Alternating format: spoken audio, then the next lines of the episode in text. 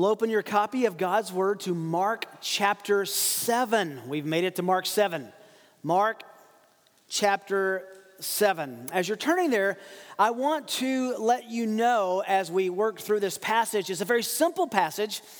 There's not lots of exegetical twists or strange discoveries that you wouldn't see at first glance, but it is very convicting. I want to tell you, it's been a long time since I had to push back from my desk, like I did several times this week, looking at this passage and thinking, wow, I didn't see that coming, Lord.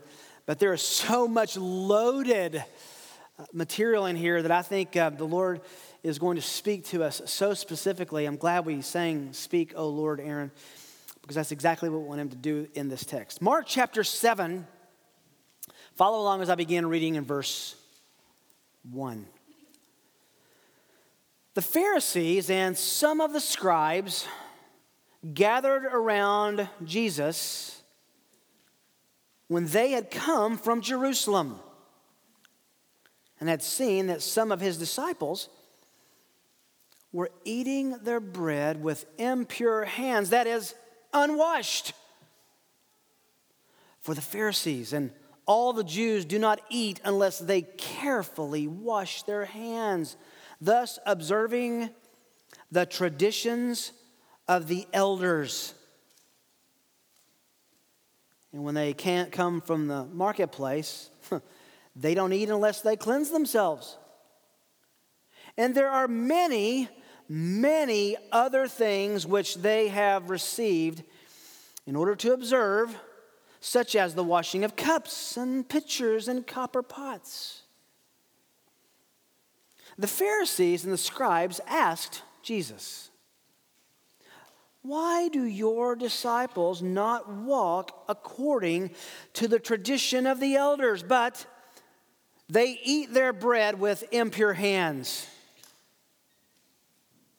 And he said to them, rightly did Isaiah prophesy of you hypocrites. As it is written, This people honors me with their lips, but their heart is far away from me. But in vain do they worship me, teaching as doctrines the precepts of men. Neglecting the commandment of God, you hold to the tradition of men. He was also saying to them, You are experts.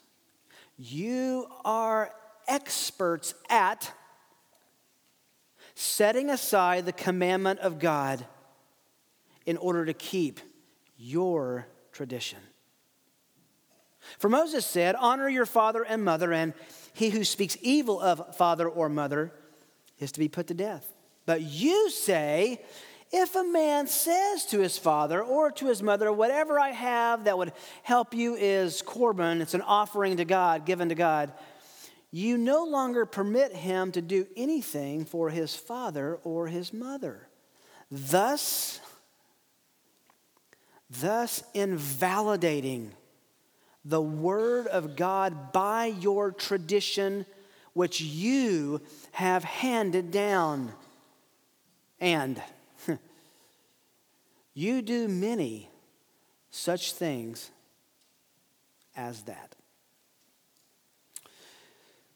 Everyone recognizes expertise. We can see it, we can tangibly feel expertise. Watching sporting events is an obvious example. If you've ever had little kids and they have played T ball, to get a number of T ballers playing whatever position they walked out to, and, and some kid who's six years old hits the ball off the tee, and this herd of children chase after this ball and then play with it. No idea that they should probably throw it back to home, but lots of home runs in T ball.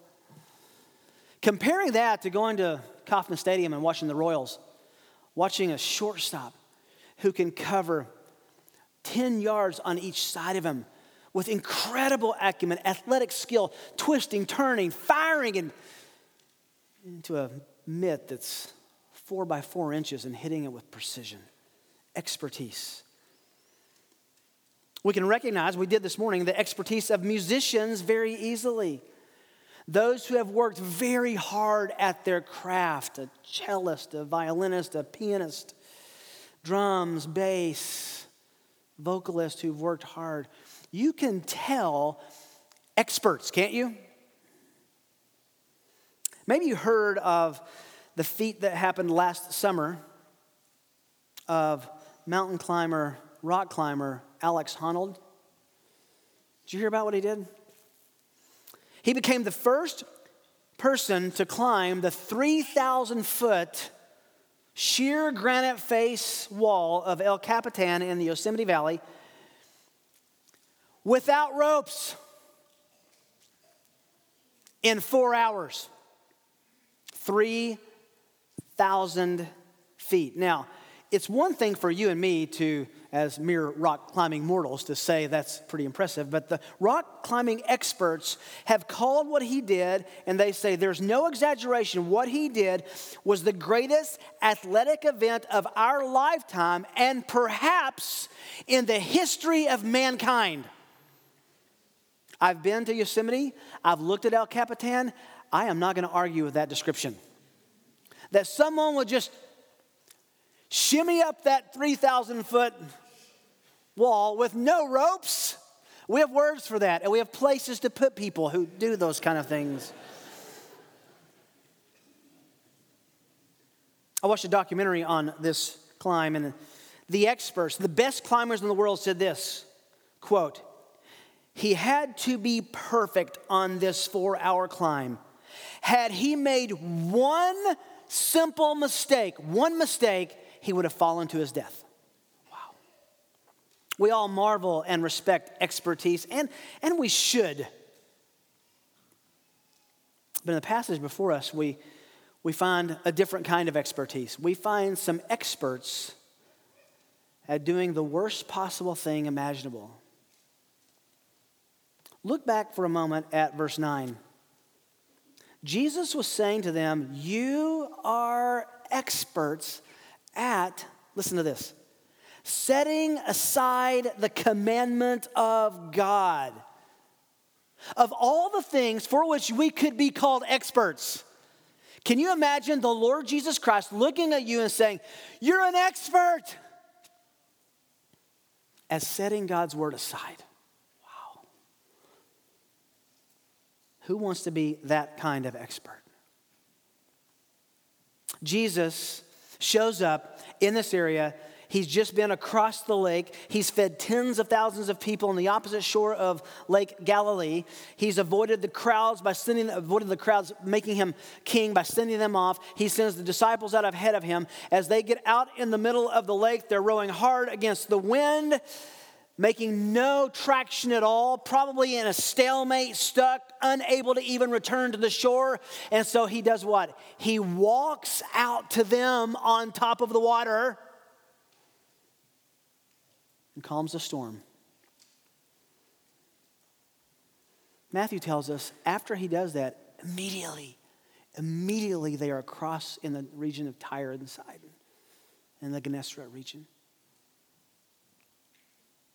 He gets out, and where he was not recognized in the, on the lake by the disciples, he is immediately recognized by the crowds.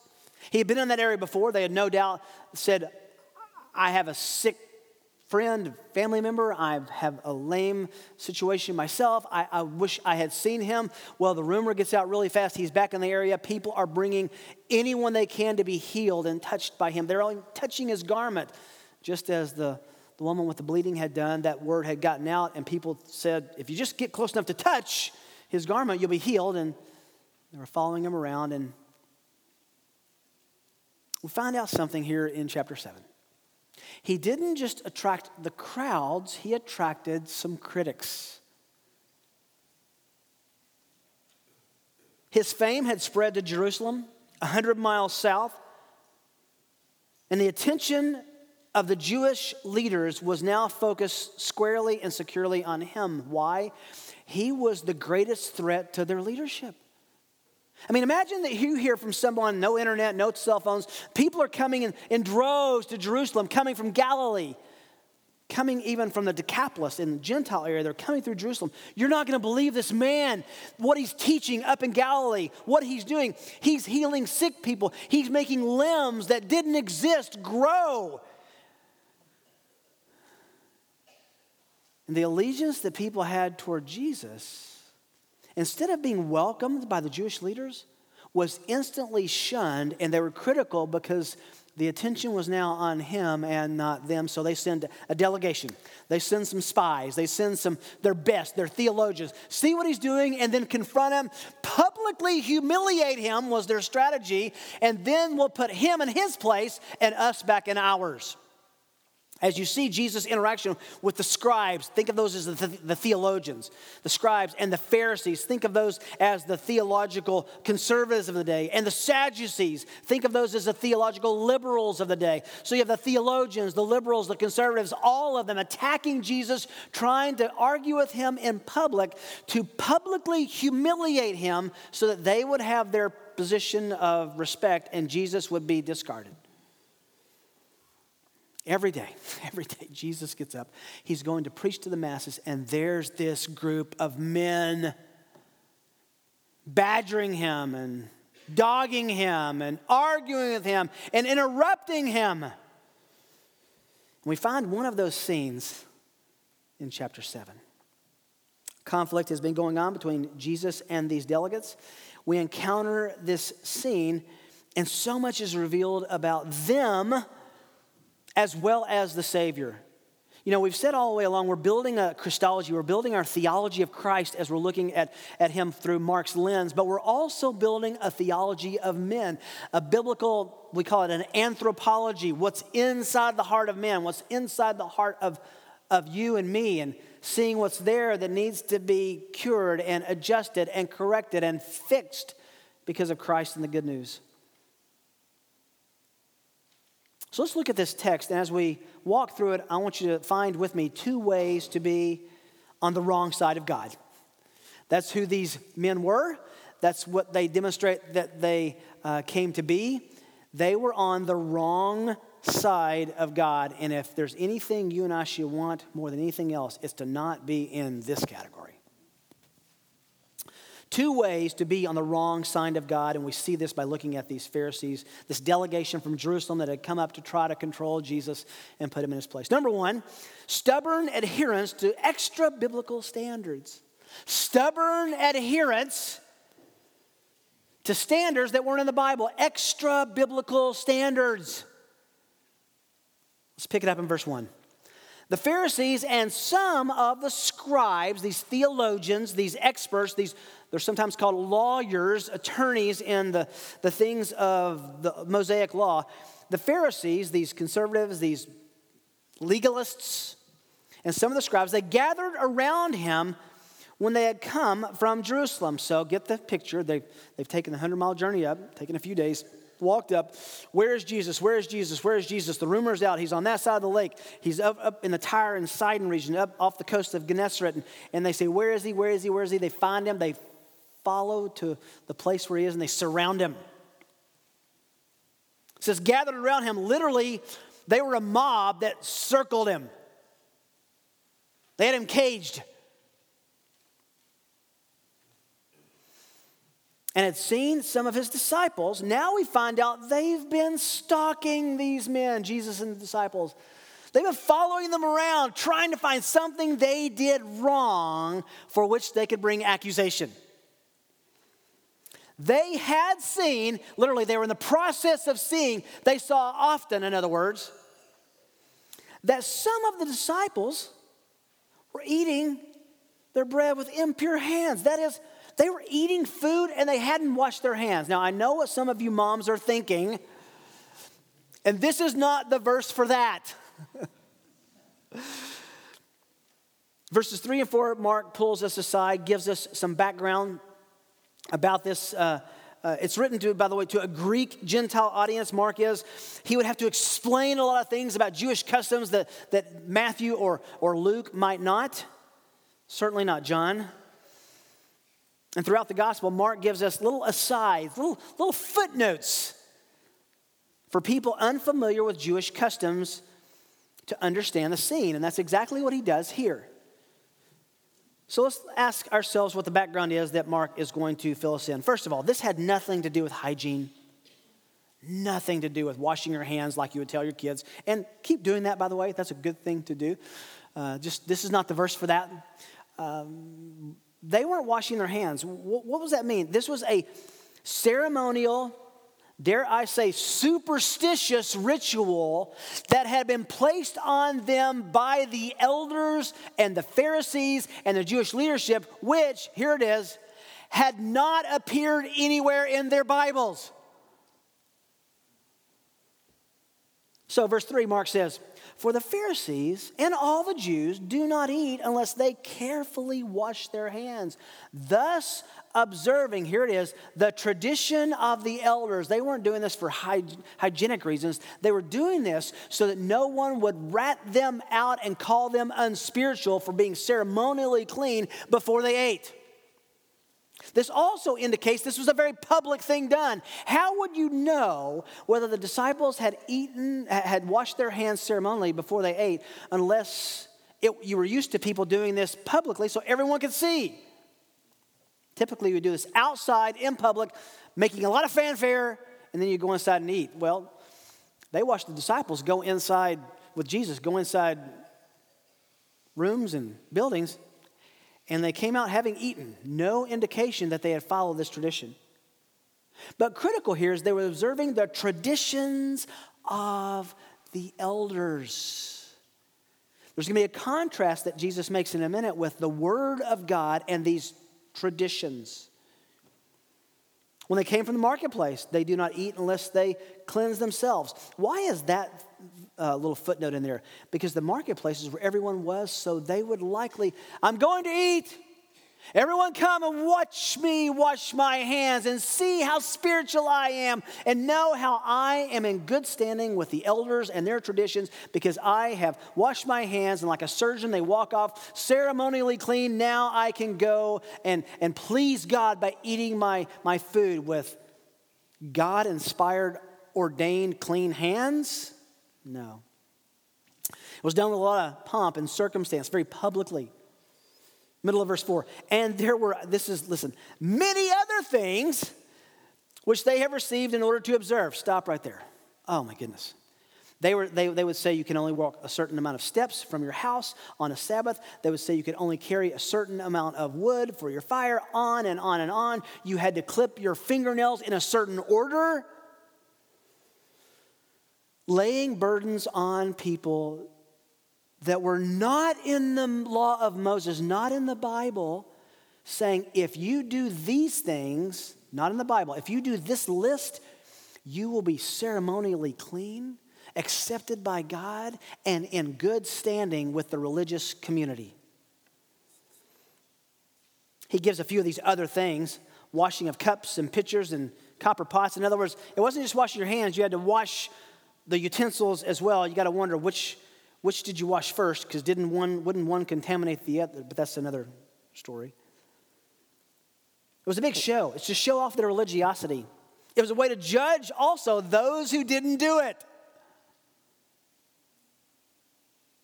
The short of it is that their traditions were held for two basic reasons. Number one, superstition. They created rules, listen, that they could easily obey so that they could think they pleased God. And secondly, they did it out of man pleasing. They did it to please other people's eyes so that people would say, oh. And we know that because these men from Jerusalem were stalking the disciples and knew they hadn't done it.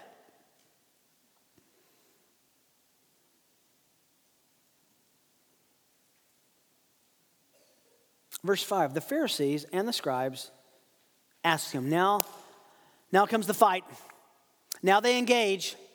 They'd have thought these things, they had seen these things, they'd observed these things, they had gotten their ledger of accusations, they had their court case tight and filed, and they find Jesus. They literally surround him, and here they go. Why do your disciples not walk according to the tradition of the elders? That's code for our traditions. But they eat their bread with impure hands. We find out here that the disciples, under Jesus' leadership and under Jesus' influence, did not observe this tradition of public washing before meals. Why? It wasn't a biblical command. In this narrative, pay close attention to what Jesus says about these men and about their traditions. By the way, just for a second, look up the tradition of the elders, we've seen. Verse 7, the precepts of men. Verse 8, the tradition of men. Verse 13, your tradition. So we know these traditions were, were sometimes invented and certainly regulated and held accountable by these men. Your traditions, in verse 13, Jesus calls them. How do we know this is a man made tradition? Well, if you do some research, you can find out that according to Exodus 30, verses 17 to 20, and chapter 40, verses 30 to 32, hand washing before meals was only prescribed to priests when they were doing priestly services, not even a meal. The only ceremonial hand washing was for priests to show the people, I have symbolically cleansed myself inside and out, and I'm going to do work on behalf of you before God and on behalf of God for you. Nowhere, anywhere in the Old Testament does it say, ceremonially wash your hands before you eat and make sure everyone sees it too. They were resolute and they were stubborn. Make no mistakes, they were very religious. They were committed, they were all in. But they were not so committed to knowing and obeying the scriptures as they were obeying and honoring their extra biblical traditions. We'll come back to that in just a moment. Traditions that were set forth by men outside of the pages of Scripture to be held. Stubborn adherence to extra biblical standards. We'll say more about that in a moment. Secondly, second way to be on the wrong side of God, which these men found themselves, is to be proficient, to provide proficient disregard of God's written word. They were able to have proficient, expert expertise in disregarding God's written word. Verse 6. And he said to them, I love that. This is a lot against one. The disciples don't speak here. We already found out in the first two verses they've surrounded him. This is a mob mentality. They're trying to embarrass him, they're trying to say something. They're trying to get him to say something for which everyone would go, Gotcha, see that. This would happen over and over. This is the scene that's going to continue to play out all the way to the trial of Jesus and to his death. But Jesus had a few things to say back. Now, think about this. If you go by sheer force, he is outnumbered. I'm sure it was more than a lot to 12 or 13. Surrounded, massive crowd. Literally, they were, they were mobbing in on him, they were crowding in on him, pressing on him. Why are your disciples not honoring our tradition? So he says, verse 6 Rightly did Isaiah prophesy Isaiah was right when he talked about you hypocrites. Wow, that's bold. Think about the audacity here. We just so simple to read this passage and go, oh, that was a little vignette. Let's get to chapter 8. He, his life was under threat.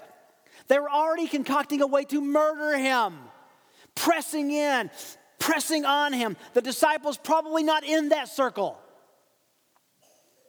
And he says, Isaiah was right to talk about you hypocrites. Then, before they can say, When did Isaiah talk about us? He quotes Isaiah. Isaiah 29. This people honors me with their lips, but their heart is far away from me. In vain they do worship me. In vain, uselessly they worship me. And here's the key teaching as doctrine the precepts of men, men's ideas. Let me read you Isaiah 29, verse 13, from which Jesus quotes. He quotes the Septuagint version of this, by the way. The Lord said, Because his people draw near with words, with their words, and honor me with their lips, lip service, they remove their hearts far from me. So they're doing everything externally to look like they're close to God, but in their heart, they're far from God. And their reverence for me consists of traditions learned by rote. Jesus says, when Isaiah wrote this about the contemporary people that he was addressing, he had, he had you in focus too. You hypocrites. Now, look for a second, just drill down for a second in that. Their heart, Jesus goes from the outside to the inside. They were talking about washing hands external. Jesus goes to the internal. Their heart was far, is far away from me. You know what that tells us? Can I frighten you a little bit? it is very possible to look like you are a worshiper of God in good standing with God externally, and your heart still be far from the Lord.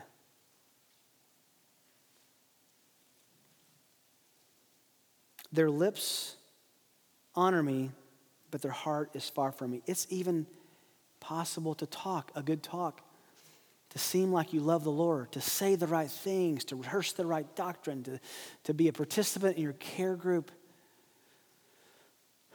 and have a heart that is drifted from nearness to God. Then he goes on, when that happens, the next step is to get other people to be in that category with you. He says, They worship me in vain. Read Isaiah 66 sometimes. They worship me in vain. They come, in our context, to church. They look good. They sing the songs. They fellowship. They interact. They eat the, the cookies and, and drink uh, the, the, the, the Kool Aid and, and clean up the church. And that look, it looks great on the outside. Problem is when they start teaching, they teach the precepts of men as doctrine. In other words, they take ideas humanistic ideas and elevate them to the, the same level as God's word. This would have been a shock to these, these delegates. They were expecting to have Jesus say something to trap him, and he just lamblasts them. He says, on, You're on the wrong side of God. You're a hypocrite. They thought they were on the right side of God and Jesus says, actually, you're on the opposite side of God. How did this happen? Verse 8 neglecting, neglecting, listen to that word, neglecting, neglecting the commandment of God, you hold to the tradition of men.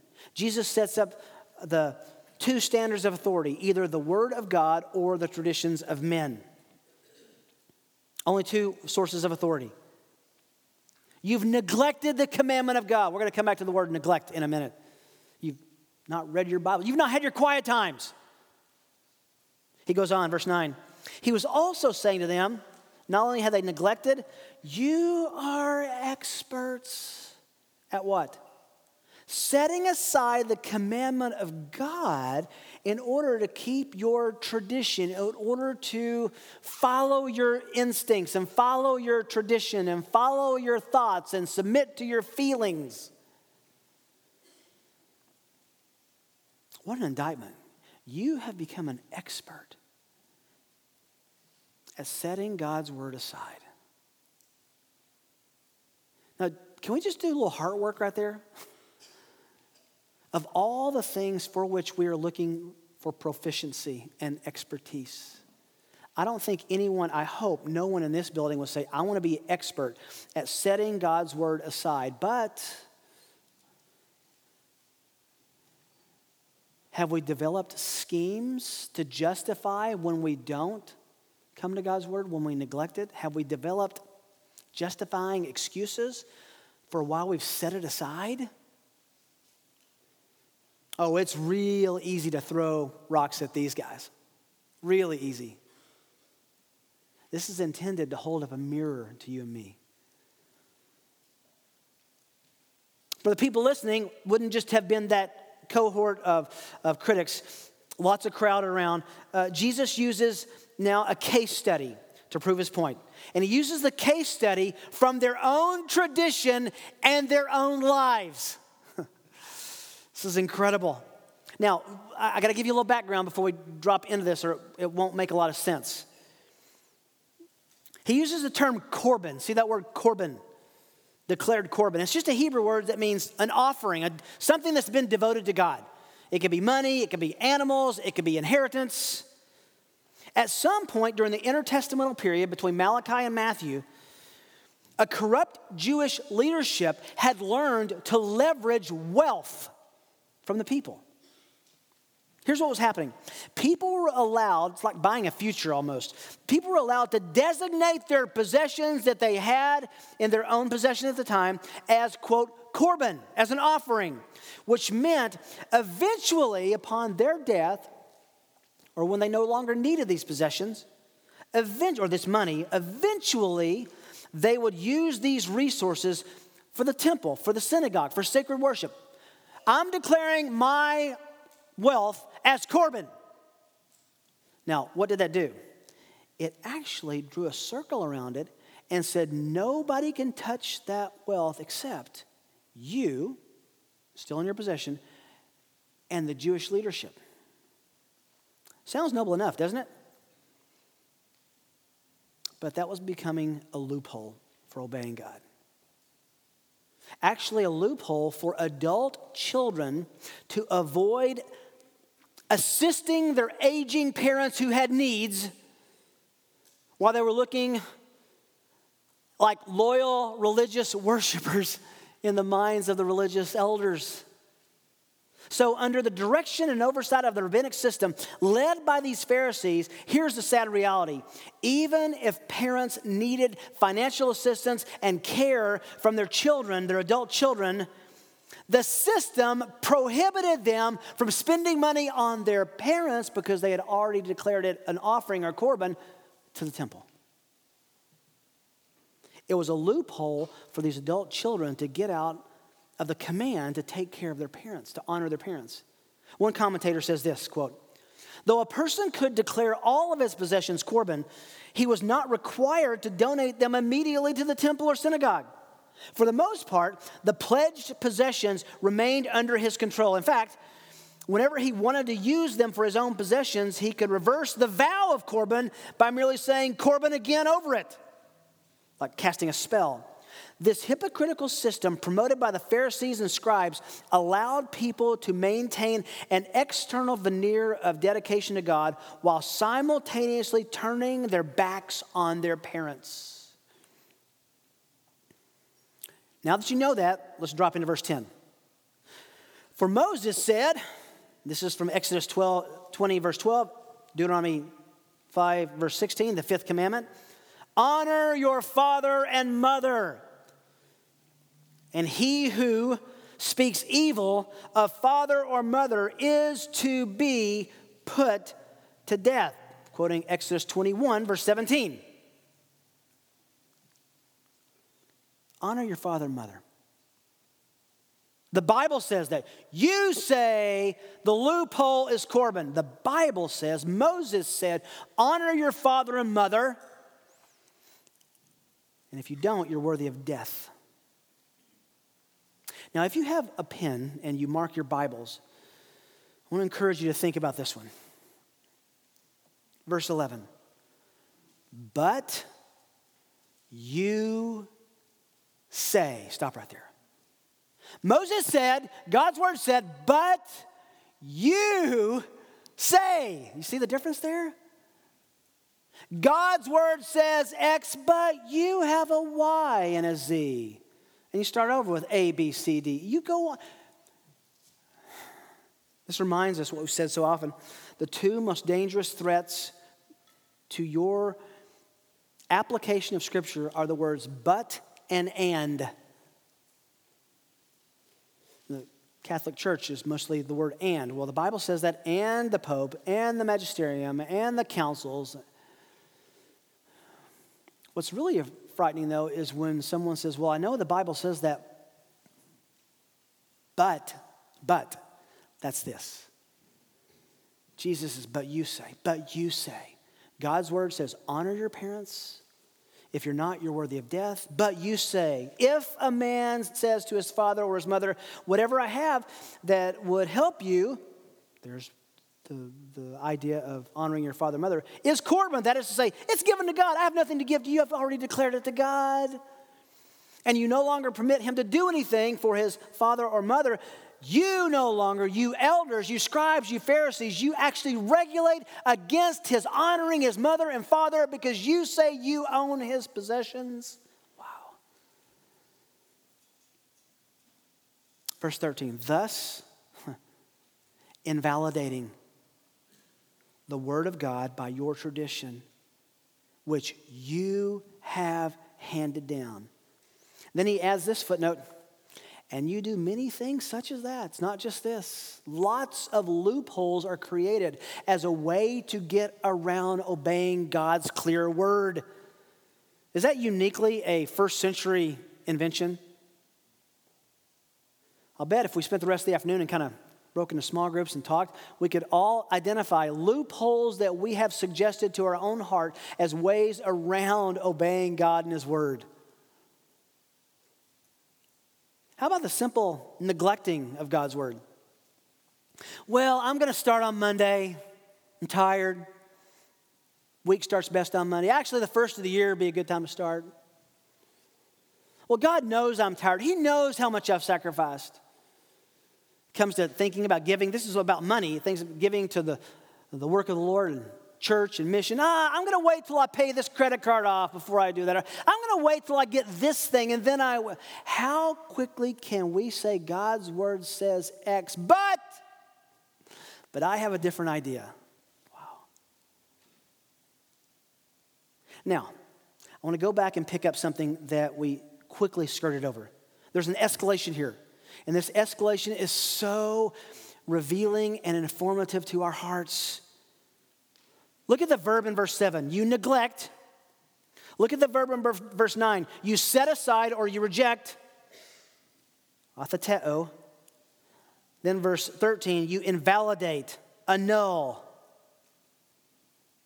Akaruo.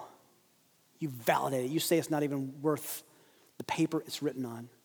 There's a progression here. Listen, Neglecting God's word leads to ignoring God's word, which ultimately results in replacing God's word. Can I say that again? This is Jesus' progression.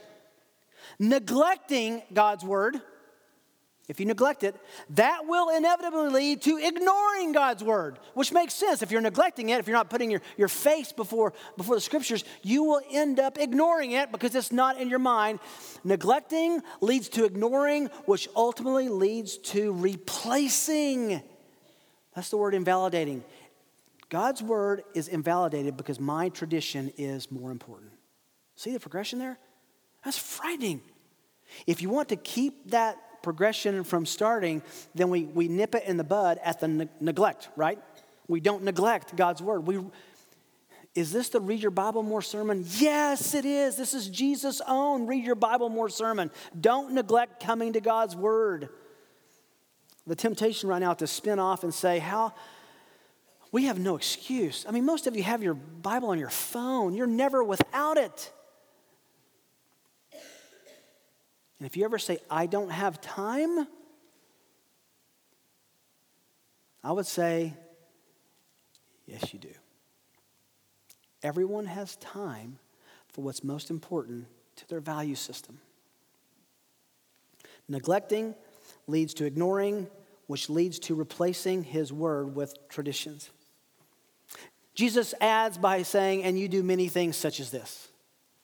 It wasn't just the washing of hands. It wasn't just the, the ignoring uh, washing hands to be seen. It wasn't just ignoring uh, parents by, by completely uh, abrogating responsibility to care for them when they were old, when they cared for you when you were young. not honoring, in fact, finding a financial loophole where you were conspiring with religious leaders to neglect parents. I was thinking, I, uh, specific people I won't name right now, of people in our church who I know who are who are sacrificing so much right now to care for aging and dying parents, some of whom don't even remember your name. That honors God. That's honoring your parents. Praise God for the examples of people we have in our church who are sacrificing so much in their adult lives for their parents. In the shadow of this text, Jesus would say, Well done.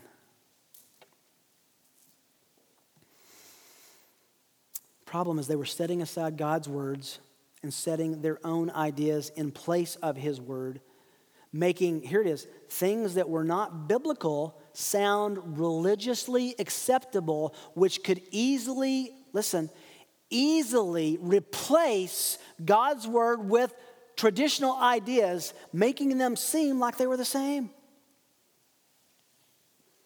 I love 1 Thessalonians 2.13. Paul's telling the, the church there, for this reason, we also constantly thank God that when you received the word of God, which you heard from us, you accepted it not as the word of men, not as tradition.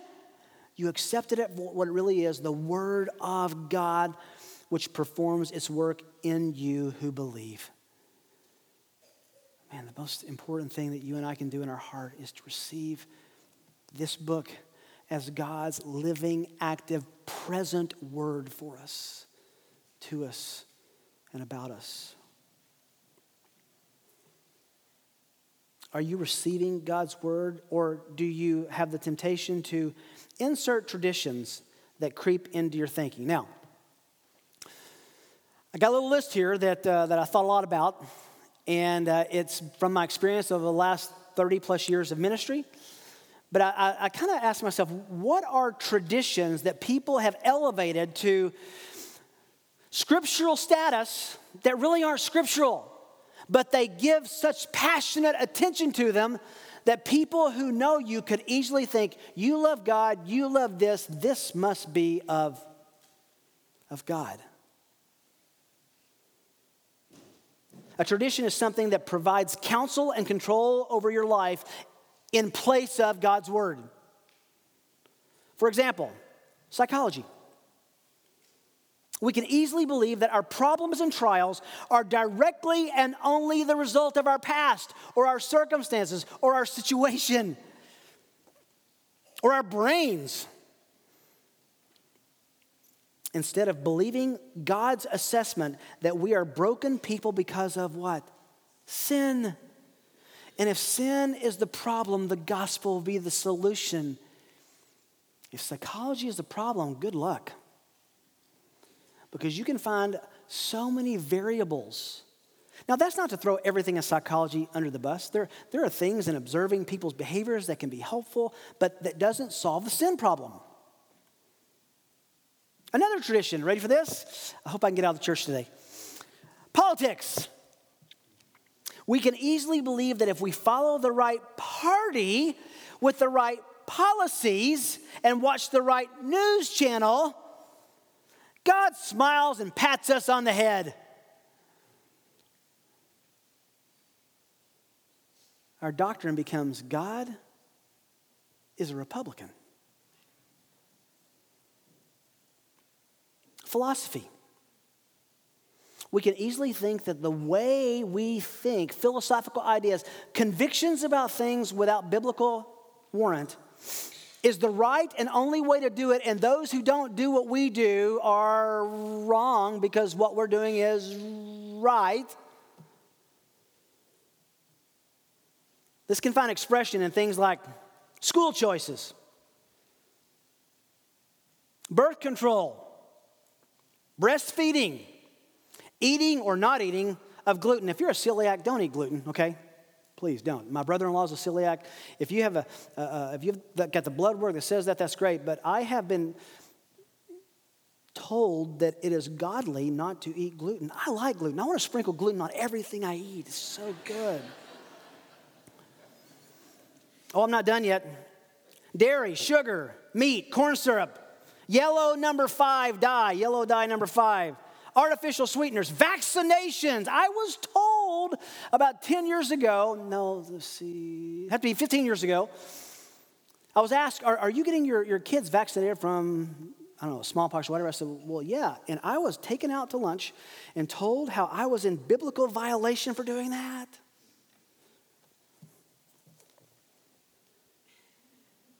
And I began to say, so I like verses. Which verse is that in? If that's your prerogative, if that's your passion, those are none of those in and of themselves are wrong. If, if you want to, to exercise preference in any of these issues, that's fine, but don't turn it into a tradition of man that competes with God's word. Fourth, religion. We can easily think that there are many ways to get to heaven, many ways to God. Invalidating what Jesus said that I am what? The way, the truth, and the life. No one comes to the Father except through me. We can elevate intuition as a tradition, feelings. Eh, we can easily think something like this. Think about this God wants me happy. Obeying Him in this specific area does not make me happy. Since God wants me happy, this obedience doesn't make me happy. I don't have to obey.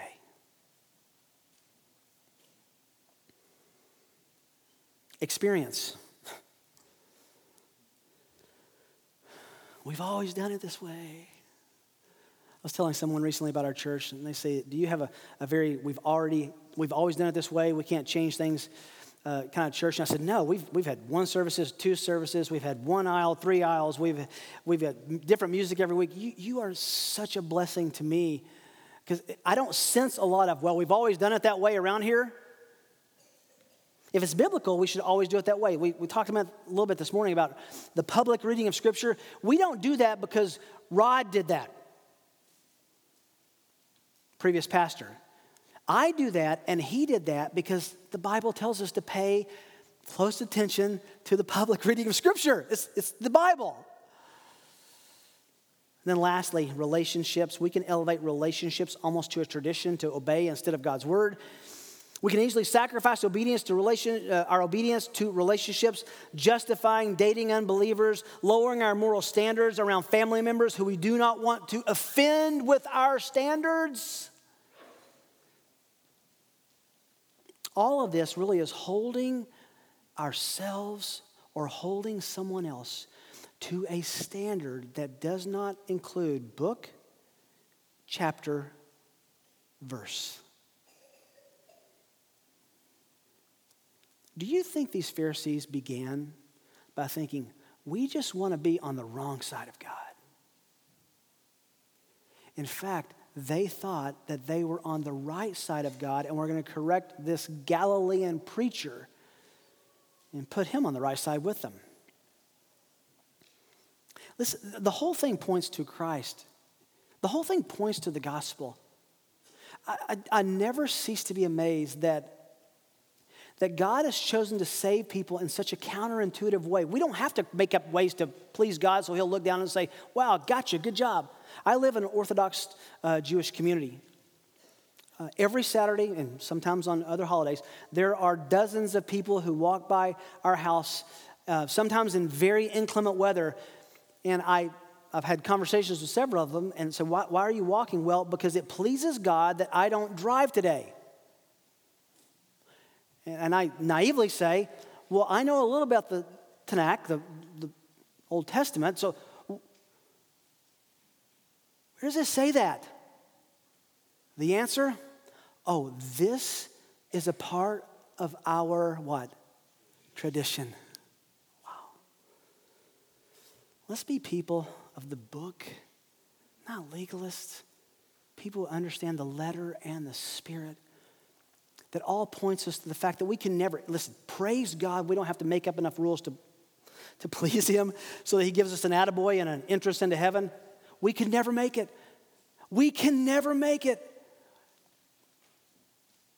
But Jesus did and gives us His righteousness that He lived on this planet in exchange for our sinfulness, which he died for on the cross, declares us acceptable to God, solves our sin problem, brings us into fellowship with God, and gives us hope for eternity because he raised from the dead. That's good news.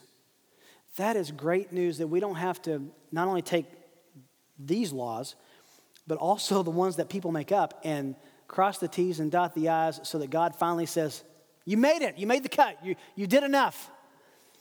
We'll never do enough, but He has. Praise God, He.